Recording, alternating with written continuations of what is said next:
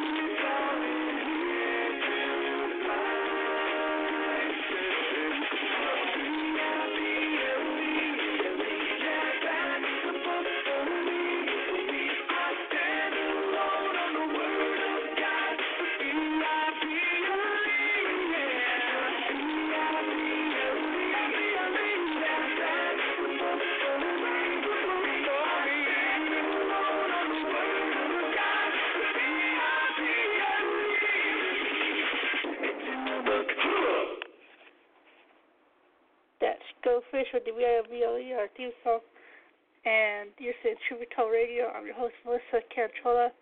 And you're to start your lesson. This is John MacArthur. And it's called How to. Let's see. Wait, that's not it. It's the principles of. Let's see. Well, principles of power, powerful living. Here on Truth Be Told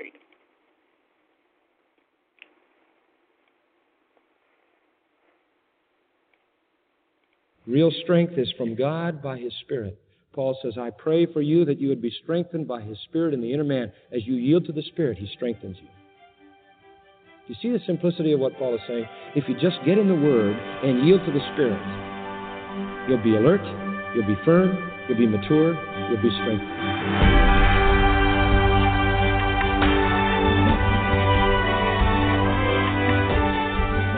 Welcome to Grace to You Weekend with John MacArthur. I'm your host, Phil Johnson. Before we start today's lesson, let me ask Did you lock your doors last night? I certainly did. It's a simple, effective protection from burglars. Now, if you're a Christian, you're up against an enemy who's far worse than any thief. I'm talking, of course, about Satan. How do you keep him at bay? Find out today as John MacArthur begins a series titled The Believer's Armor. It will answer two critical questions How does Satan attack believers? And how do you fight back? For answers, stay here as John begins the lesson. Take your Bible, will you, with me, and let's look together at 1 Corinthians chapter 16. We look at verses 13 and 14. Let me read them to you just so that you'll get the picture of what we're going to discuss this morning. Watch Stand fast in the Lord, quit you like men, be strong, let all your things be done in love. Now, that's a very short text, but it is literally loaded with things that we need to understand. It's just a high impact kind of text, and we're going to see five wonderful imperatives that I call principles for powerful living. Let's look at these five military commands given to the believer. Number one, be alert. The first one is be alert. And the word here in verse 13 is watch. Watch. Second point in Principles for Powerful Living is to be firm. Be alert, number one, and be firm, number two. I like people who are firm, don't you? I like people who stand for what they believe. I don't like people who float and vacillate and go with the wind, you know. I like people who really believe what they believe and hold to it. And you see here he says, stand fast in the faith. And the Greek word stako. And I always think of driving a stake when I hear that word. Boy, boom, you're rooted down. He says, be firm. Now the Bible tells us to be firm and we are to stand for the faith. 2 Thessalonians 2.14 says the gospel is that by which we've been called to the obtaining of the glory of our Lord Jesus Christ. Therefore, brethren, stand fast. Now listen, and hold the traditions which you have been taught, whether by word or our epistle. You hold these things that you've been taught by the word, by the epistle. What is the key then, beloved? What is the key then to being firm? It's the word, isn't it? It's the apostolic doctrine. It's the epistles. If you're going to be alert, you've got to look into the Word to see through it into the world. If you're going to be firm, you've got to know what the doctrine of the Word is, and you've got to stay in the Word. So the key to being alert, the key to being firm is the Word. Thirdly, another military command fired out by Paul is this Watch, stand fast in the faith. I love this. Act like what? Men. Act like men. I call this be mature. Be mature. Quit you like men. That simply means to act like a man. It's an interesting word, appearing, I think, if I remember correctly, only here in the New Testament. Yes. It's the only time it's ever used. But it's used in the Septuagint and translated often be of good courage. So it has the idea of courage. But it also is used in, an, in, in reference to maturity. There, there are, those both are in it. The idea of courage and maturity. But then again, aren't those almost co equal? A child, somebody immature, tends not to be courageous a mature person tends to be courageous. A child tends to be rather fearful. A mature person tends to have a sense of control and confidence. And that's essentially what he's saying. You should be courageous men, grown up and mature. Conduct yourself in a manly way, might be one way to translate andrizo. Let me just emphasize the maturity element of it, because the courage part has to come along behind the maturity.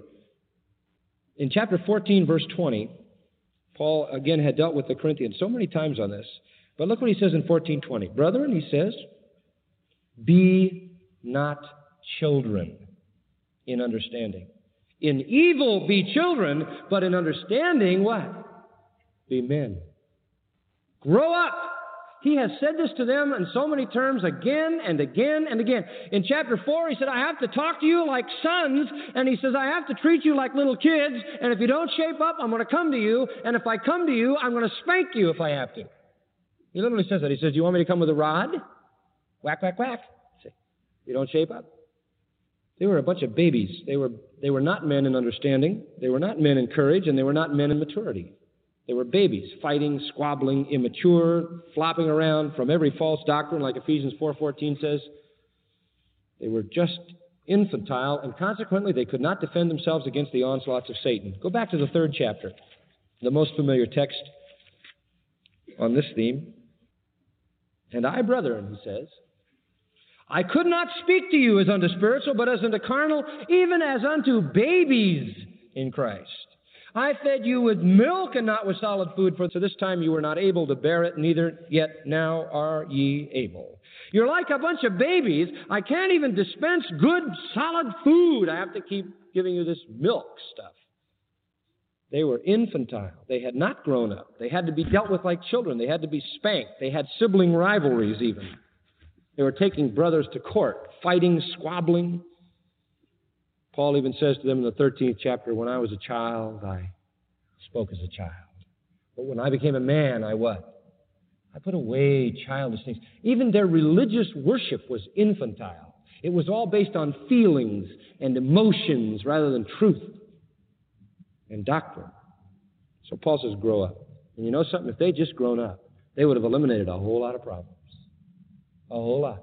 Carnality, fighting, squabbling, an infantile kind of religion, an emotional thing would have given way to something where they contemplated the truth if they were men in understanding. In Ephesians chapter 4, verse 13, it says, We should all grow up into the fullness of the stature of whom? Christ. Grow up into Him who is the head and be no more children. See? Grow up. Say, how do I do that, John? I know how to be how to be alert. I look through the Word. I know how to be firm, to know the doctrine of the Word. But how can I grow up? I'll tell you how. As babes desire the pure milk of the Word that you may grow. Same thing. Just get in the Word. You'll find out you'll be alert. That's a great place to start. You'll be firm and you'll begin to mature. It's not so tough. It's all right here in the Word. Fourth, and this is the only passive form verb in the text be strengthened. He doesn't say be strong. You know why? Because you can't strengthen yourself. That's something the Lord has to do. That's like Paul said in Ephesians 6:10, be strong in the Lord and in the power of his might.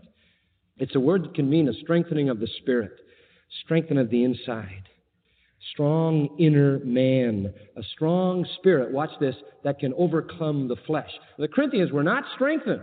The flesh ruled. Whatever the flesh told them, they did it. They couldn't handle the flesh. He says, You are carnal. You are victims of the flesh.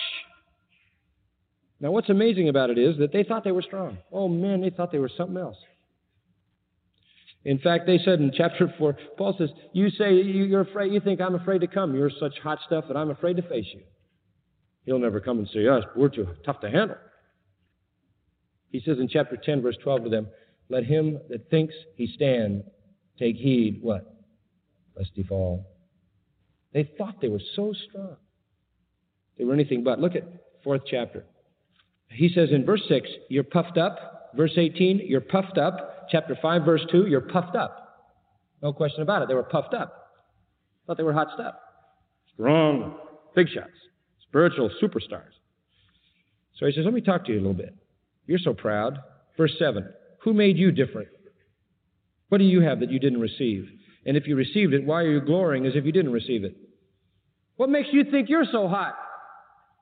If you're different than anybody else, God made you that way, and if you've got anything, God gave it to you. It had nothing to do with you anyway. You really think you're something. Boy, they thought they were so strong, so smug. So he says in verse 8, boy, he just he gets so sarcastic. This is the most sarcastic part of the book. Now you are full. Now you are rich. You have reigned as kings without us. Aren't you hot stuff? Full and rich and royalty. And he says, I would to God you did reign. It's all just sarcasm. But they thought they were just kings, you know, full, rich. And then he makes a comparison. He says, I think that God hath set forth us, the apostles, last, as if, as it were appointed to death. He, he starts comparing them to the apostles. For we are made a spectacle of the world and angels and men. Now, watch how sarcastic he gets. We are fools for Christ's sake, but you are wise in Christ. We are weak, but you are strong. See, they thought they were. You are honorable, but we are despised. In other words, he says, by what you say, you're the hot shots and we're the losers. That's how proud they were. They were looking down from their vantage point on the apostles. He says, To this present hour we hunger, we thirst, we're naked, we're buffeted, we have no place to dwell, we labor with our hands, we're reviled, we, we're persecuted, we're defamed, we became the filth of the world, the offscouring of all things. That's us. But they thought they were hot stuff. They didn't know what Paul was saying here was this. True greatness comes through true humility, right? When we're weak, then we're what? Strong. He said that in the second letter to them. They thought they were so strong. They weren't strong at all. And because they were so weak spiritually, they actually became weak physically. And because of, listen to this, 1130 says, Because of your spiritual weakness and the way you have treated the sacred things, many of you are weak and sickly, and some of you what? Sleep. In other words, their spiritual weakness brought about physical weakness, disease, and death. They thought they were so strong, they were weak. And Paul had to urge them in chapter 9, verse 24. He says, Look, don't you know this is a race? Don't you know that if you're going to win, you're going to have to run? And if you're going to run, you're going to have to strive for the mastery. That means discipline yourself, temperate in all things. You can't, you can't live the Christian life flabbily, in a sloppy, half hearted, half baked way. If you're going to run, run to win. And if you're going to run to win, you're going to discipline yourself. Paul says, I keep under my body and I bring it into subjection. Self discipline. The reckless, flabby, undisciplined, and weak Corinthians thought they were so strong. They thought they could indulge themselves to the hilt with no concern for man or God. And Paul says you can't do that. I'm, I'm telling you, you have to be engaged in a life of self denial and a life of self sacrifice and a life of self discipline. The New Testament tells us to be strong. Ephesians 6:10 tells us to be strong in the Lord against Satan. Philippians 4:13 tells us to be strong in service. Paul says I can do all things through Christ who strengthens me, and he was talking about his ministry and his service. Colossians 1:10 and 11, we're to do good works being strengthened. Daniel 11:32, that great verse says, "The people that know the Lord shall be strong and do exploits." You say, "Well, how, John?" Uh, being alert, being firm, being mature through the Word, but how can I be strong? Well, that's a passive thing, a passive verb. That comes from another source. You say, what's the source? Psalm 27:14 says this: "Wait on the Lord, be of good courage, and He will strengthen your heart." Wait, I say, on the Lord. Who is the one who gives us strength? It's the Lord. It's the Lord. Be strong in the Lord and the power of His might. Ephesians 6:10. You say, but how? By His Holy Spirit. Ephesians 3:16 says that we are to be strengthened by His Spirit in the inner man. As you yield your life to the Spirit of God, then you will be strengthened by His strength. Real strength is from God by His Spirit. Paul says, I pray for you that you would be strengthened by His Spirit in the inner man. As you yield to the Spirit, He strengthens you. Do you see the simplicity of what Paul is saying? If you just get in the Word and yield to the Spirit, You'll be alert, you'll be firm, you'll be mature, you'll be strengthened. There's a fifth be loving. Be loving. This is such an important one because it balances everything else off. You know, if we just had the first four, we might become really kind of crusty and militant in the world. So he says in verse 14, and in everything you do, do it with love, or literally in love. All, let all your things be done in love. Here we are, we just got marching orders, we're just firmed up, ready for battle, suited up for war. We've had these commands barked at us like a sergeant would marshal the troops for his battle. Uh, we've been told to fight, and at the same time, he backs away and says, Now, by the way, the attitude I want all of you to have in everything you do is an attitude of love. That's, that's the beautiful softening principle. Unretreating courage, unfailing love. And they have to come side by side. Too much love and not enough standing, and you're going to wash away in sentimentalism. Too much standing and not enough love, and you're going to be sort of an ugly theologian. Got to be both. Got to have love and sound doctrine. We see these things again and again and again and again through the New Testament. They've got to go together. Let everything you do be done in love. And by love, we simply mean self sacrificing service to the one in need. That's all. Self sacrificing service to the one in need. Not emotion, not a feeling, but an act of love, an act of service. Jesus said, Love one another as I have loved you. And the way he just loved them was to wash their feet. And that's how we love, by washing feet. That is, meeting the need of a person who has a need. Now, the Corinthians were not loving. Oh, my, you know that. In the very first chapter, he says you're fighting each other. Chapter 1, verse 10, he says there's schismata among you, divisions, hassles. Chapter 3, he says, you're, one says, I am of Paul, I'm of Apollos, I am of Cephas, I am of Christ. You're carnal and there's divisions all over the place. Chapter 3. Chapter 5, he says, You're so perverted with your love that you're, you're acting in immorality. You think love is lust. Not only that, you've defiled the very wife of your father. Further on, he says, You're joining yourself to a harlot. They had just really fouled up the whole kind of concept of love. In chapter 6, they were suing each other. In chapter 7, marriage partners were depriving each other. In chapter 8, stronger brothers were running roughshod over weaker brothers. In chapter 11, they were hogging the food at the Lord's feast, and the poor who came late had nothing to eat. There was no love there. They were not loving. They had an unloving approach to spiritual gifts. They were unloving in everything. And he reverses really the whole lifestyle in that one statement let everything you do be done in love. That would solve it all. You got two things, he says then. You want to straighten your church out? Sound doctrine and love. You put those two things together and you reverse the whole thing. You say, where do you get the love? How do you get that? Well, the first three came through the Word. The fourth one I told you came by the Spirit. Listen to this. Paul says, I pray for you, Ephesians 3.16, that you would be strengthened by His Spirit in the inner man. The next verse says, that you may know the love of Christ which passeth knowledge. Love is from the Spirit.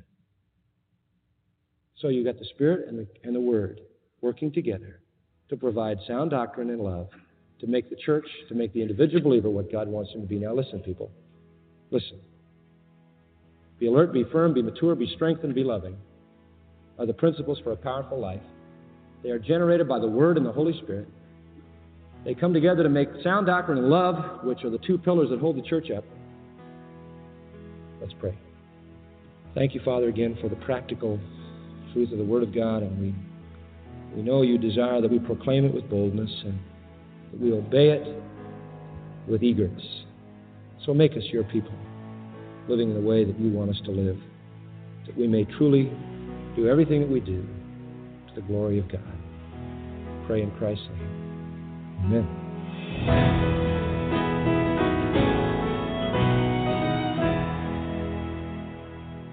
That's John MacArthur. Today he began a study titled The Believer's Armor. This is one of John's most popular series, and we're airing it as we celebrate 50 years of verse by verse teaching here on Grace to You Weekend.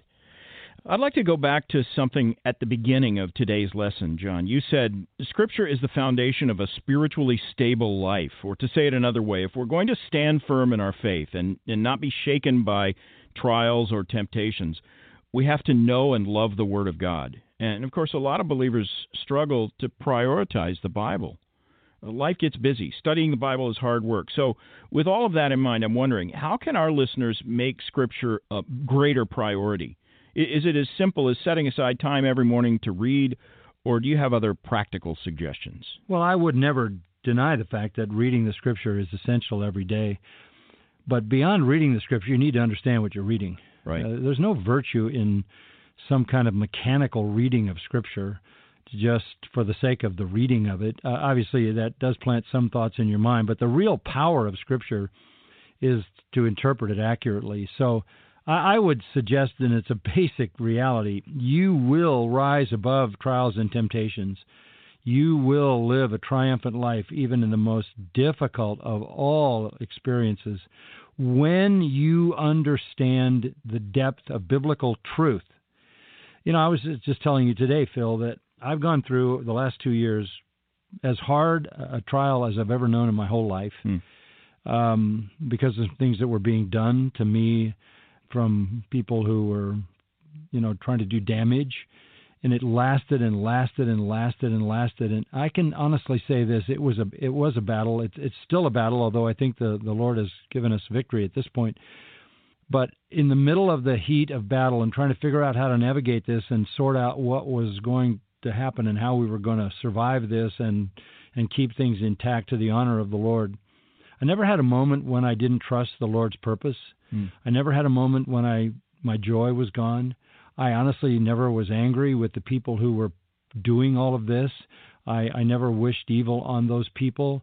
Uh, I was trying to navigate this and figure out what the Lord would have me do to get us to where we needed to be. And the the reason it was never personal to me was because I know the Word of God and I know what the Word of God says. Genesis fifty twenty, you meant it for evil, but God meant it for good. And I knew that God had a good purpose. Count it all joy when you fall into various trials. Uh, because trials produce patience, and God has a perfect work in the toughest of times. So I've always had the joy in my heart that this thing is going to reveal itself in the end, and there's going to be joy that's going to come out of this because the Lord is refining me and He's testing us and He's putting us through this for His own glory. And as I told you today, that is exactly the way it turned out. And the reason I look at life that way is because I know the scripture so well and I understand what it means by what it says. So I, I would suggest to you look, we have written the MacArthur New Testament commentary, not just to put on a shelf, although there are 34 volumes of it, but to make the Word of God in the New Testament available to you, verse by verse, phrase by phrase, word by word. 34 volumes of the MacArthur New Testament commentary explaining to you everything the New Testament means so that you can take ownership of it in your own heart and it can guide your life in a triumphant way. Get in touch with us today. Order the entire MacArthur New Testament commentary series available at 25% off the normal price. That's right, friend. And in fact, for the rest of the year, we're offering the MacArthur New Testament Commentary Series at 25% off the regular price. So get in touch now. Get a set for yourself or for a loved one. Contact us today. You can order at our website, gty.org, or call our toll free number, 855 Grace. Keep in mind, you don't have to order the whole set. Individual volumes are also available at a reasonable price. Maybe you'd like John's commentary on Ephesians. That's the text his current radio series is based on.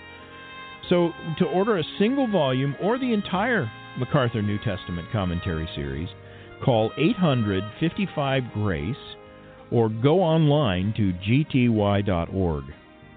Now, turning the corner here, a special thanks to those of you who trust Grace to You with your support. That tells us that you're benefiting from John's teaching and you want others to receive the same blessing. And if you've never partnered with this ministry but you want to help us take God's Word across the globe, call 800 55 Grace or visit our website, gty.org.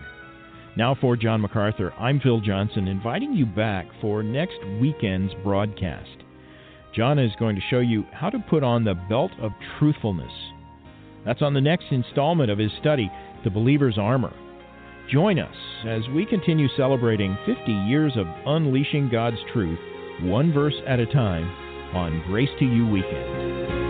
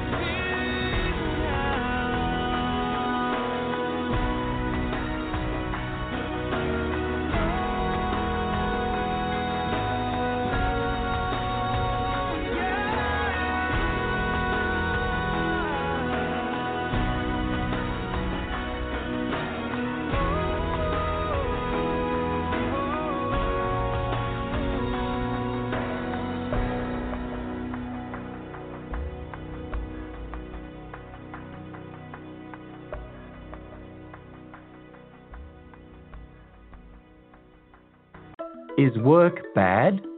This is Ken Ham, editor of the apologetic series of books, the New Answers books. Today is Labor Day here in America. A day off work can be nice, especially when work is difficult, stressful, or exhausting. But work isn't a bad thing. You see, God created work from the very beginning. Even in God's very good creation, there was work to do, but it wasn't difficult. When Adam sinned, our world was broken and work was specifically cursed. So now it's difficult. But even so, we're encouraged to work hard as to the Lord. We're also encouraged to find rest in Christ. Many people try to work for their salvation, but that's only available as a free gift. This Labor Day, stop your work and rest in Christ for what He's freely done for you. Get answers to your questions about science, the Bible, and more when you visit us at AnswersRadio.com and listen to this program again or view a transcript at AnswersRadio.com. Blessed assurance,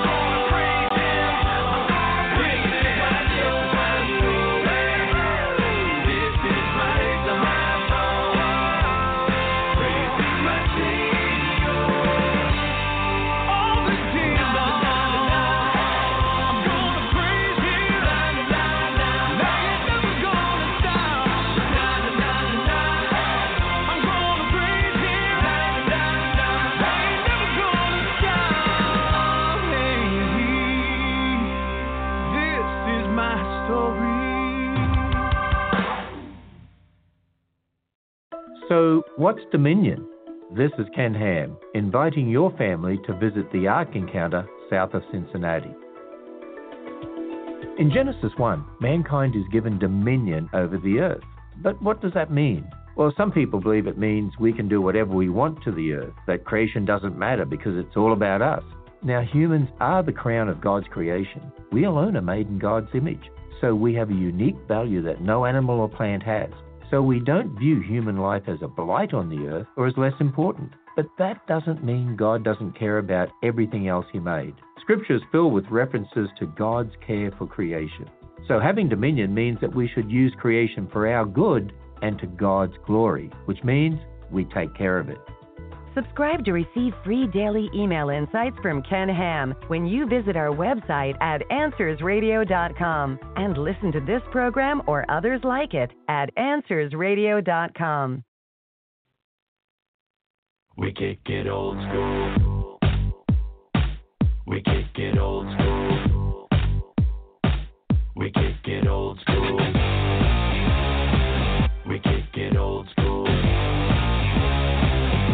Kick it old school. Come on, come on, don't miss the latest craze. Hit it for a minute, then it's on to the next phase. Easy come, easy go. The marketers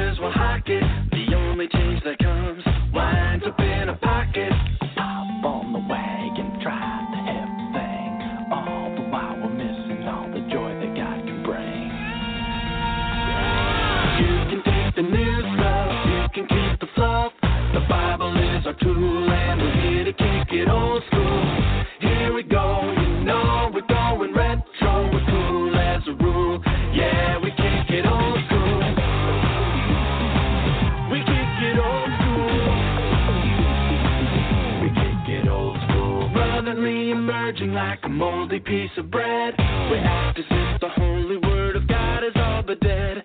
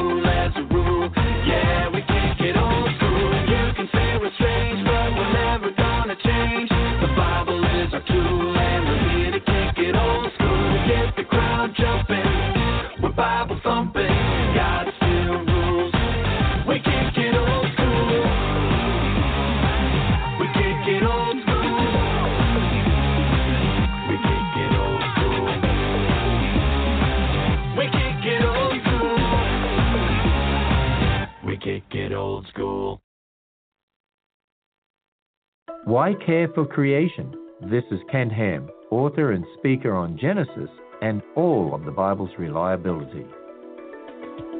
Yesterday we learned we have dominion over the earth for our good and God's glory, and that means we care for creation. But why? Well, first of all, because God does. The Bible tells us even the lowly sparrow and the lilies of the field have value in His eyes. And six times before the creation of mankind, God called His creation very good. Clearly, creation brings Him pleasure.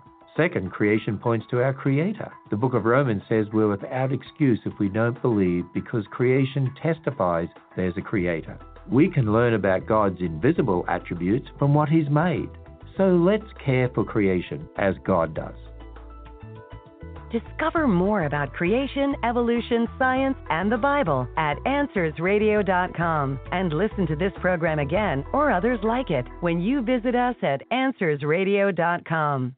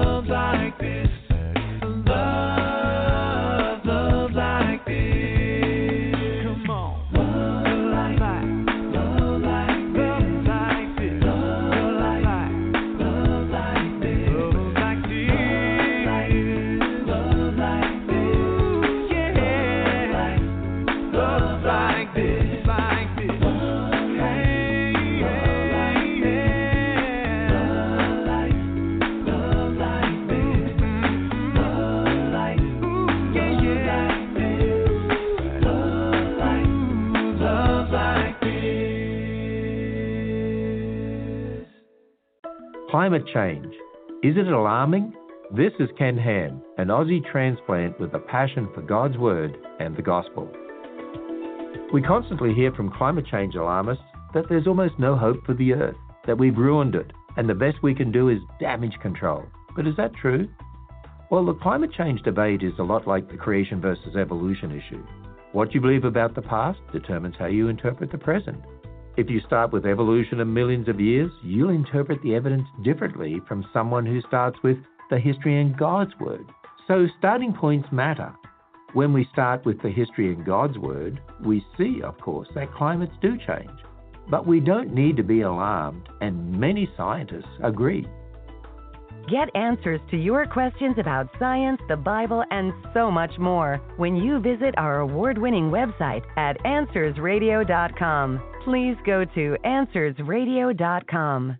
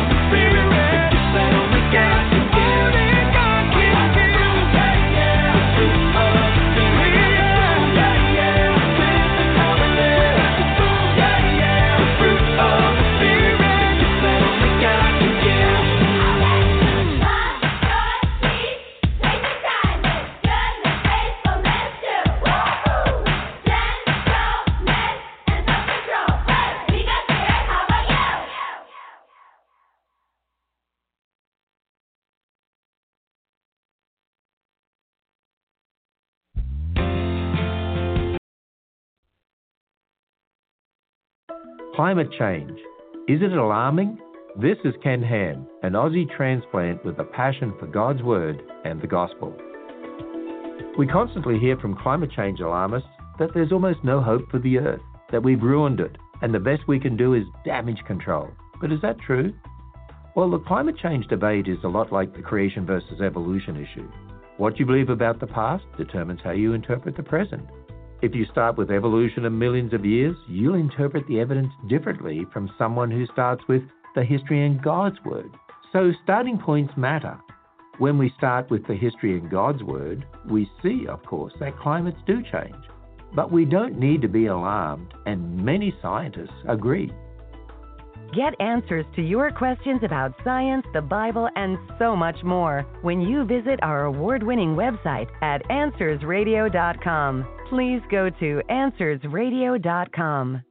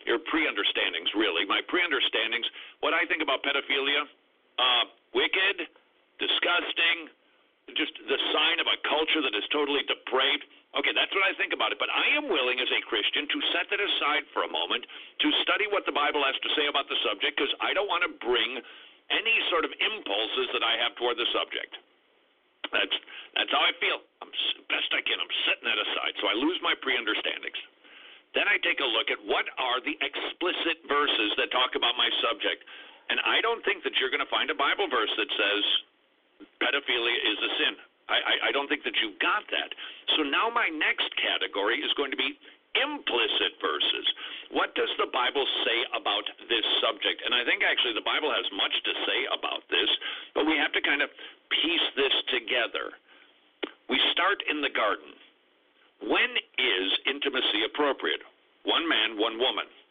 Oh. All right, so now I know that if I am going to fornicate, it has to be in the context of marriage. Otherwise, fornication is a sin.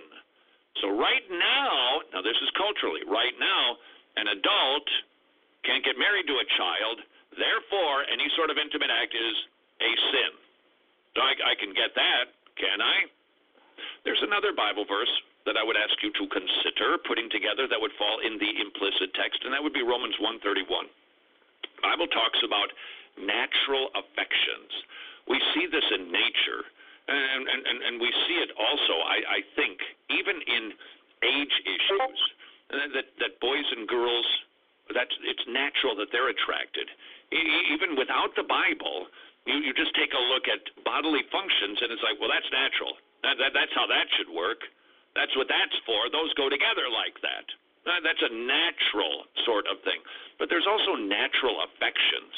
That the, the Bible teaches that having desires that are just not in your category, it's, it's a little, it's not natural. Again, implicit. An 80 year old being attracted to an 8 year old would you say that's natural? You, there's something unnatural about that because it, it, it just doesn't seem to. Where there's something even intuitive about that. So I would say, without natural affections, is, somebody who's attracted to something that's wrong. Don't we agree that an adult with a child is wrong? Now, I get it. You're talking. You're thinking, well, 16, 17. When is an adult? It's an arbitrary standard. I get that. I'm just trying to make the case from some implicit text here. Furthermore, consider Matthew 18. Jesus is talking about little children, and he's talking about how precious they are to him. And if you hurt one of these little ones, now, I know that this is designed to be talking about believers, but it can't be a correct comparison if there isn't truth in the standard. In other words, if you're going to use a comparison that this is like that, the this has to be true, or the that isn't true. So the this in this instance is little children, actual small kids. They're precious to God. Therefore, God's children, they're pre- hurt them, and it's like you're hitting, hurting a little child. Does pedophilia hurt a little one? I think that we would say, yeah. Yeah, they do. Now, that's three implied verses on this subject. That's not where we end with make, de- designing and defining a worldview. I lose my pre understandings. I look for the explicit verses. I didn't have any. I've got my implicit verses. Boy, it's pointing toward uh, wrong, wrong. Hold on. There's more categories here. What does church history have to say about this? What has been the understanding throughout church history? I don't think you're going to find anybody credible who even hints that this is acceptable behavior. So I've got now. Remember, church history isn't Bible, but nevertheless, it's not. I, I can still glean from that. So church history tells me, ugh. Now I know in pagan cultures they went fine by us. Doesn't make any difference because the powerful are the ones who get to determine whatever they want to do. Didn't make any difference. Isn't that funny? How these progressives are on the wrong side of history. What else do I consider? Testimony. What, what does this say about my testimony? In my culture, at my time, if I'm having a relationship with a child, what is that going to say about my relationship with Jesus Christ? I think it's pretty safe yet. As a rule, people are going to go, What? What about the gospel? That's another category. What does the gospel speak? To this? How do I take this idea that Jesus died for sinners? God loves to save dirty people. How do I apply that? That has been done for me. Well, I think the implication in this instance is why would I want to do something that would hurt somebody? Clearly, this hurts a child who does not have the adult level of thinking and knowledge in order to rightly participate in this on any cognitive or emotional level that is fully functioning. Why would I want to hurt somebody when the gospel is all about helping? The gospel is all about flourishing, not harming. Now, I return to my presupposition or my pre-understandings. Is there anything from those pre-understandings that I bring now into the conversation about pedophilia? I just happen to think it's icky. Well, I've already covered that with unnatural affection, so I think I'm justified and warranted in that. I think it harms a kid. Yep, we see that with Jesus and Matthew talking about don't harm these little kids. Don't harm don't harm my spiritual children and don't harm, because you shouldn't be harming these little kids. I, I think my pre-understandings now are justified. Typically, in my pre understandings, I'm going to find any objections to this. So I'm going to find objections like maybe there's there, there this was my last category by the way objections. Well there's there's it's arbitrary. 16 18 24 whatever. Who who says what a child is? Fair enough. But i think we can have some agreement at some level i think as a society i get to i get to call on culture at this moment and say how old does somebody need to be to do something that is less um, damaging? Voting. Do we let 12 year olds vote? No, we've agreed 18. Owning a gun. 18. Serving in the military. 18. Hmm. Determining one's own gender. Three. Okay, I can't use that because that's what people are pushing for. But I can actually use the argument. Wait a second, you're telling me that you're going to let a kid determine his or her own gender at the age of three, which is what some people are pushing for in Great Britain. I got the story here someplace. Somewhere in Great Britain, they're saying, "Hey, the age of three, it's just fine if a kid determines a gender," and yet we, we, we wait until they're 18 for these other lesser decisions. Got it right here. Children as young as three could be helped to change gender by doctors on the basis of just a Skype phone call under a plan being considered by the NHS. The Gender Identity Clinic will prescribe hormone backing, blocking drugs to children that are a couple of years out of diapers. Huh. So, 21 to drink. You got to be a legal smoker, 18 in Great Britain. 16 to start driving a car, but three to determine your gender. The world's not consistent, but I can still bring that into my argument of making the worldview that pedophilia is a wicked thing to do to a child because as a culture we determine there are some things kids should be doing and some things that children shouldn't be doing. And being intimate with somebody who is older, especially, is a double whammy. And so that is how then I ultimately form my worldview. This is what I do with the subject of pedophilia. And that is the process that you should follow regarding any worldview issue. Idea at wretched.org, idea at wretched.org. Oh, boy.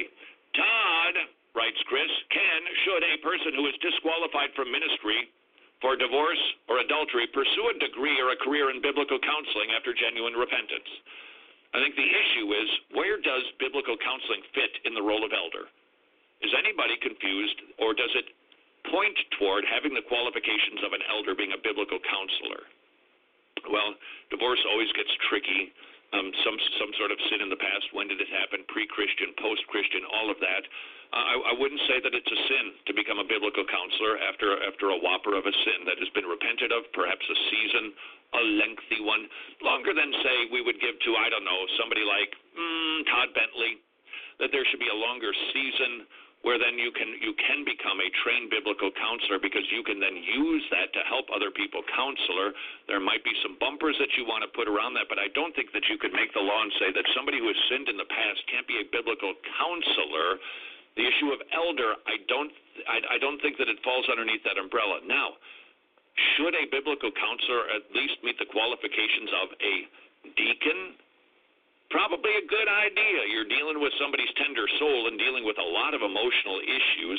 So I think the congregation, in working with your pastor and with your elders, you should work through it very, very carefully. If you disagree, that has been known to happen. Please send your case to idea at wretched.org, idea at wretched.org, because uh, I don't know if you knew this, because this may sound crazy, but I'm not right about everything. There I said it.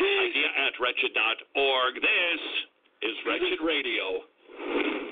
Would you please like, subscribe, or share this video so other people can enjoy this professional Christian content?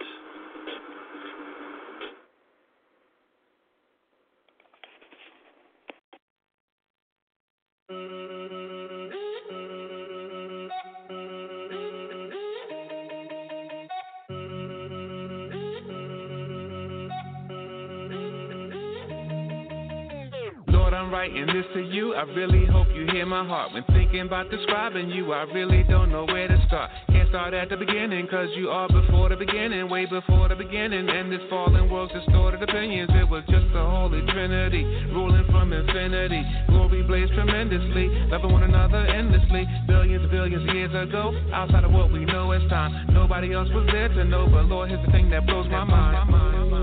As long ago as that was. Long ago as that was, you have not changed, Lord. Oh Lord, Lord, Lord. As long ago, as long ago, as long ago as that was, you're still the same. You have not changed. What can that mean? But my God is immutable. Immutable, you are beautiful. You never change, Immutable, beautiful. You never change, never change.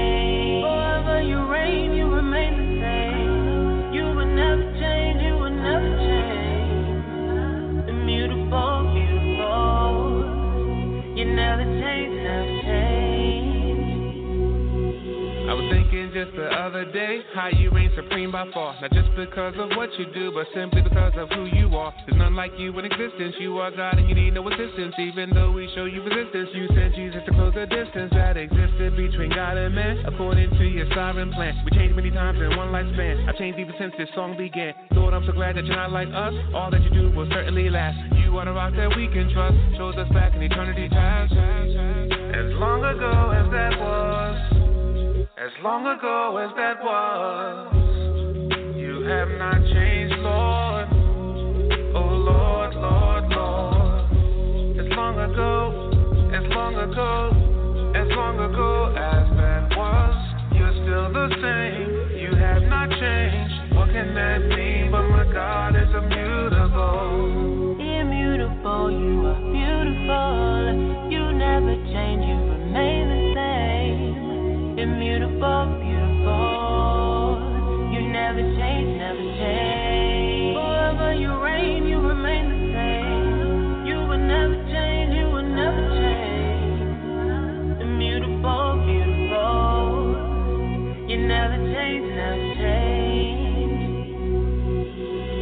about my ups and downs, all of my inconsistencies, all of my idiosyncrasies, still you pursue relentlessly. At times I wonder how this can be. Surely it's because of the cross, where Jesus paid the full penalty and bore the burden of sin's great cost. I'm saved by grace through faith in God. I look to Christ and I trust He died. So even though I'm being sanctified, I can't be any more justified. His work is finished, that cannot change. And with this knowledge, I am free. Forever this grace it will remain because of what happened on Calvary.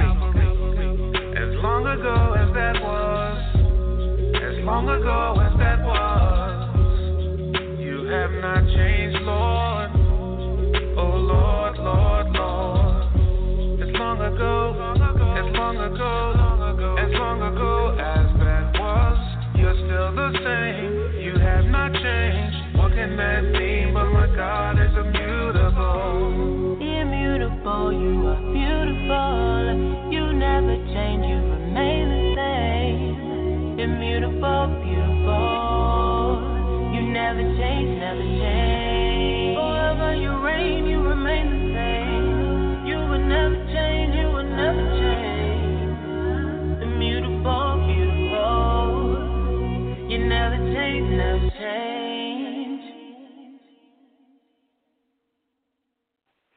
That was Immutable by. And you want to find out more about Shai Linne, go to S, um, excuse me, LAMP, uh, lampmode.com, L-A-M-P-M-O-D-E dot C-M. That's the record label. And also, if you want to find out uh, more about the teachers and what the the Bible, teach about Epiphany. That's what we had before. That's from Wretched. And you can go to Wretched um, on their YouTube channel. It's W R E T C H E D or go to wretched.org for their website. They have a, a radio show or podcast, same thing, and um, also a TV show. And go to wretched.org. That's W R E T C H E D dot O R G. Wretched.org. And if you want to find out more about us, uh, our website, go to truthbetoldradio.com. T R U T H B E T O L D R A D I O dot com. truthbetoldradio.com. And see. What I'm going to do for you next is going to play another one from Shine Supreme.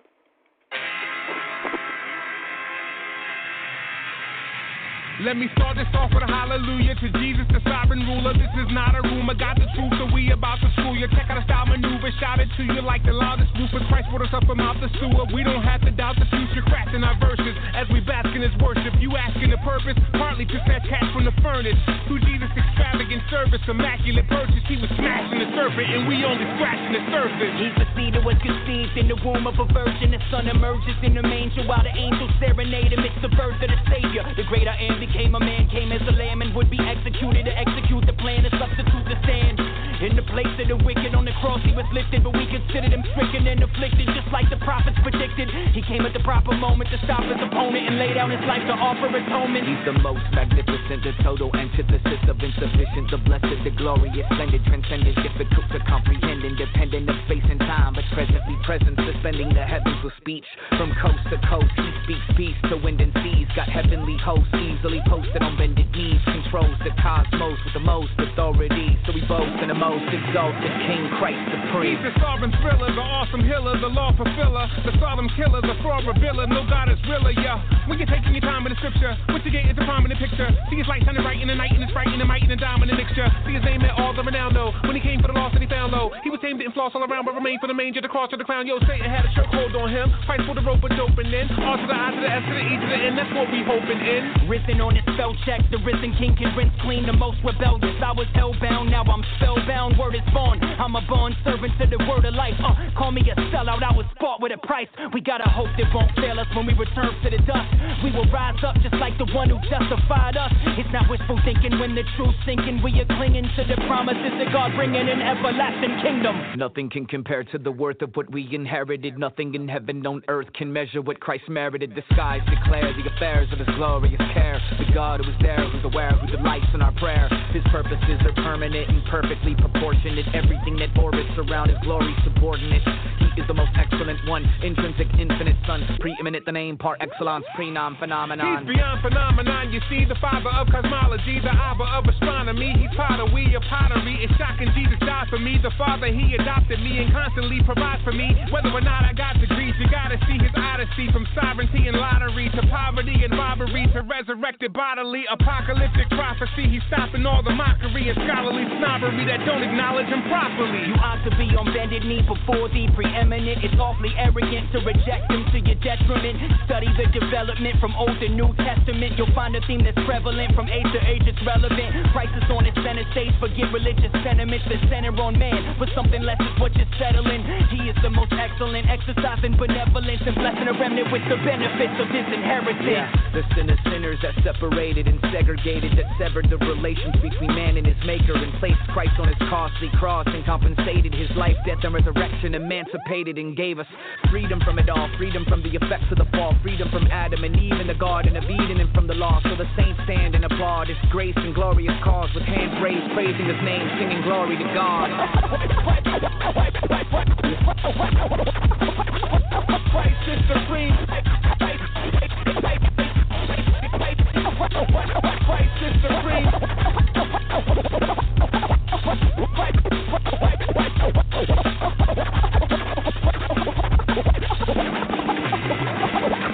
Supreme.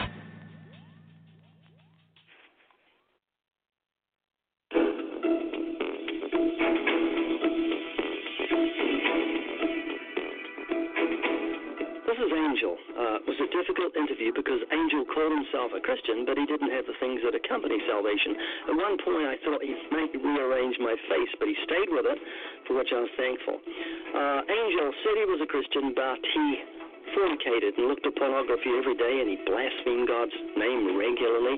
And it was a real test as to the depth of my love for him because I could have just said, well, okay, praise the Lord, see you later. But if we love someone, we should tell them that they need to genuinely repent.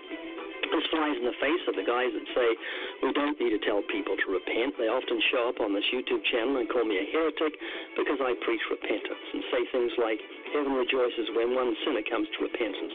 God commands all men everywhere to repent. They say things like the Gospel of John doesn't even mention repentance. Well, the Gospel of Luke doesn't mention the new birth, but the new birth is necessary. So this is the fruit of the modern gospel a lawless convert. It's called antinomianism when there's no regard for divine law, and it's rooted in idolatry, a wrong understanding of the character and nature of God. Angie, are you a Christian? I am a Christian. Now, how do I become a Christian, and why should I become a Christian? I think that's kind of a hard question. Um, the way I became about becoming a Christian was through my family. So um, I felt like I was kind of just maybe in the right place at the right time. My parents kind of like just guided me into like the Lord and church and things like that. And I definitely felt His presence in a lot of things, but at the same time, I felt a lot of like worldly things that like kept me away from it. So like it's kind of just like that's where I see myself as a Christian. That's where that's what being a Christian really is. Kind of like. Um, one of your feet in the world and one in the church. Is that what you're saying? No, yeah, definitely. I, I see. I, I would see myself as someone who was two faced definitely uh, at at the moment, and I'm trying to like um, better myself and trying to be more Christ-like. Because the Bible says, "Whoever's a friend of the world is an enemy of God." Did you know that? Yeah. So we've got to get this fixed up because this is your eternity. My religion kind of coincides with the way I think about life, so that's kind of like where I've made a lot of different changes to like Christianity and what I think is because I still smoke weed every day. I still do drugs and I still do other things like that. And I fornicate. And I fornicate and I look at pornography. I do all that stuff every day. I heard used the F word when we first met. Oh yeah, of course. Yeah. That's part of my vocabulary though. I can also use differently, much bigger words. Now, do you think you're a good person? I know I'm a good person.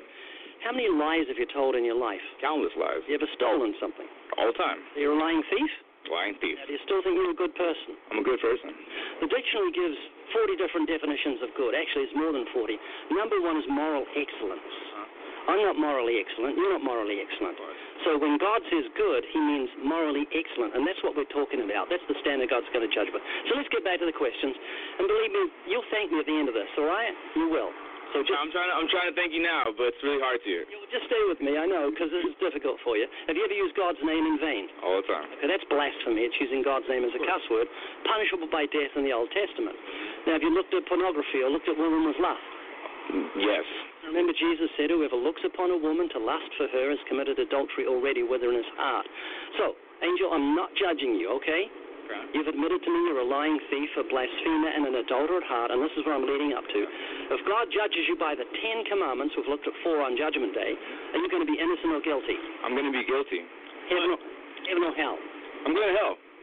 Uh, if that's what you think. The Bible says all liars will have their part in the lake of fire. No thief, no adulterer, no fornicator will inherit the kingdom of God. And let me tell you what I did before I was a Christian.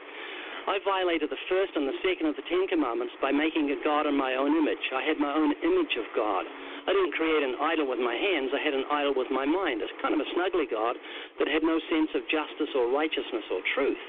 And that's called an idol. The sin is called idolatry when we make a God we feel comfortable with. And the Bible says idolaters will not inherit the kingdom of God. Because an idol won't tell you what to do, and so it won't make you feel guilty.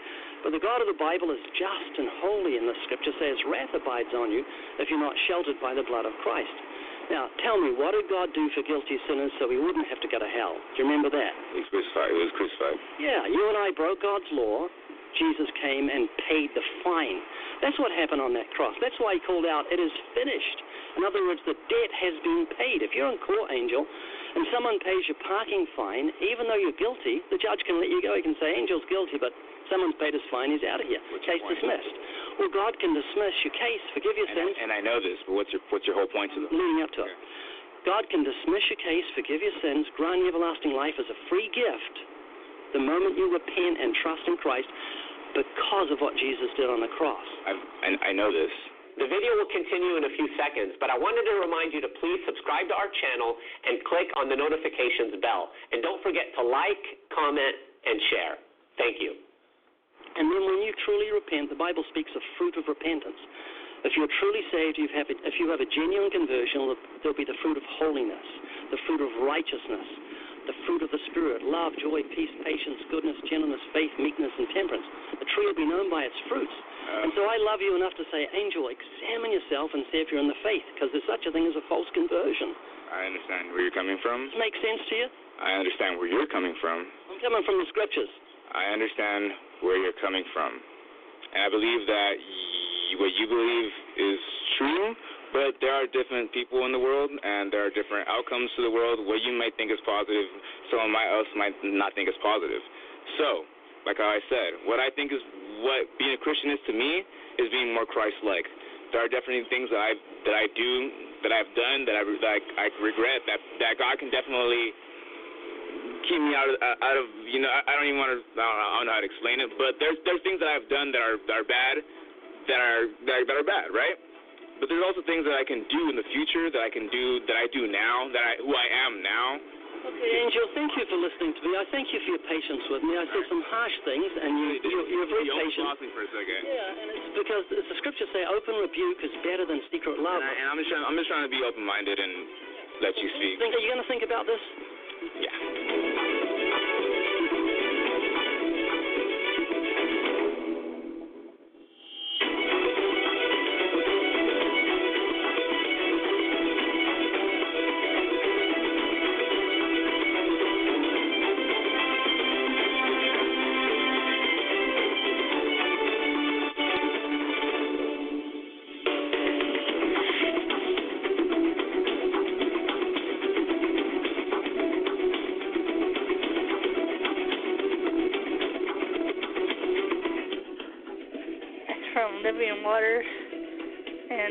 YouTube page.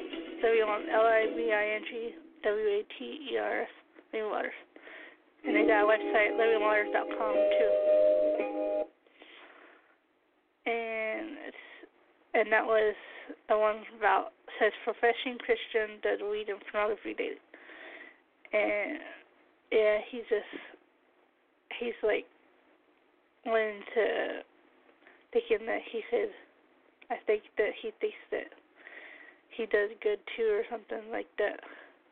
The way he does it is the way they should, but he needs to repent. Let's see.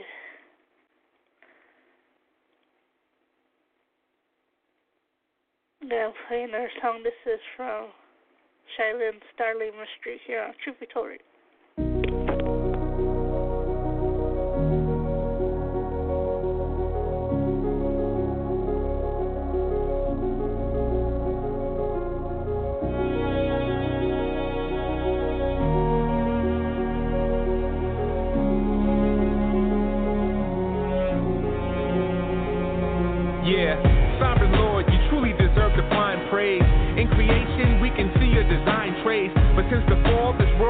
An unkind place. With crime pays, seeking the devil's wine taste. In my case, I was just on a blind chase, a mind waste, trapped in my asinine ways. But Christ braced himself, entered into time space. The vine so the branches could find grace. When light's rays hit the soul, the paradigm shakes. Sublime race, run at a predefined pace. Now me and Jesus are closer than intertwined lace. And by faith, we behold his divine face. So as we're lifting up our praise to you, receive it, Lord. The object of our affection, whom we adore, falling in our misery. You daughter into history, the pardon of iniquity, startling the mystery.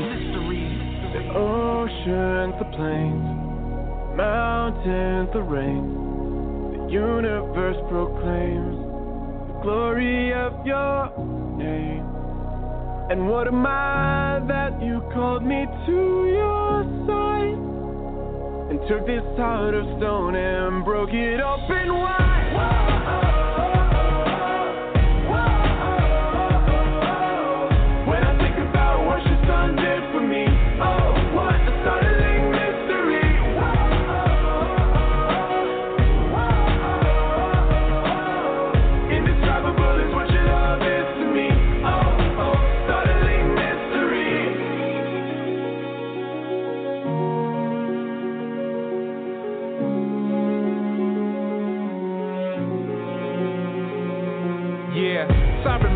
can truly understand your depths? And you that's life, you're the source of every man's breath. Your mysteries, the sharpest of minds can't guess. They stand perplexed, can't fathom what you plan next.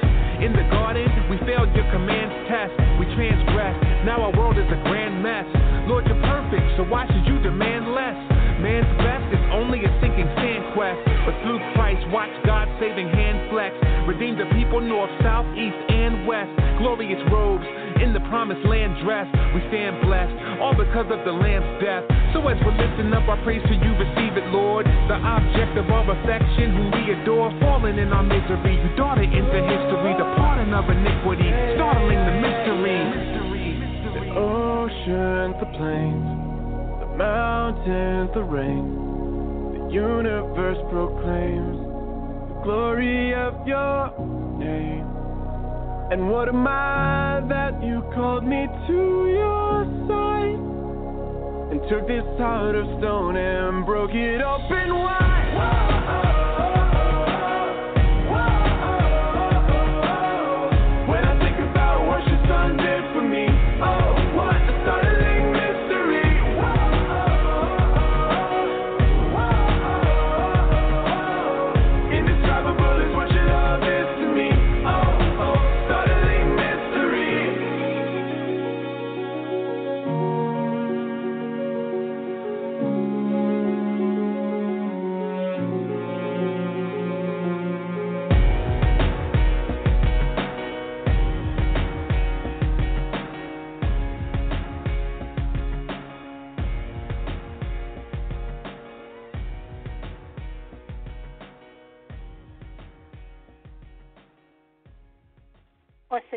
Shai Linne Starling Mystery featuring Clinton.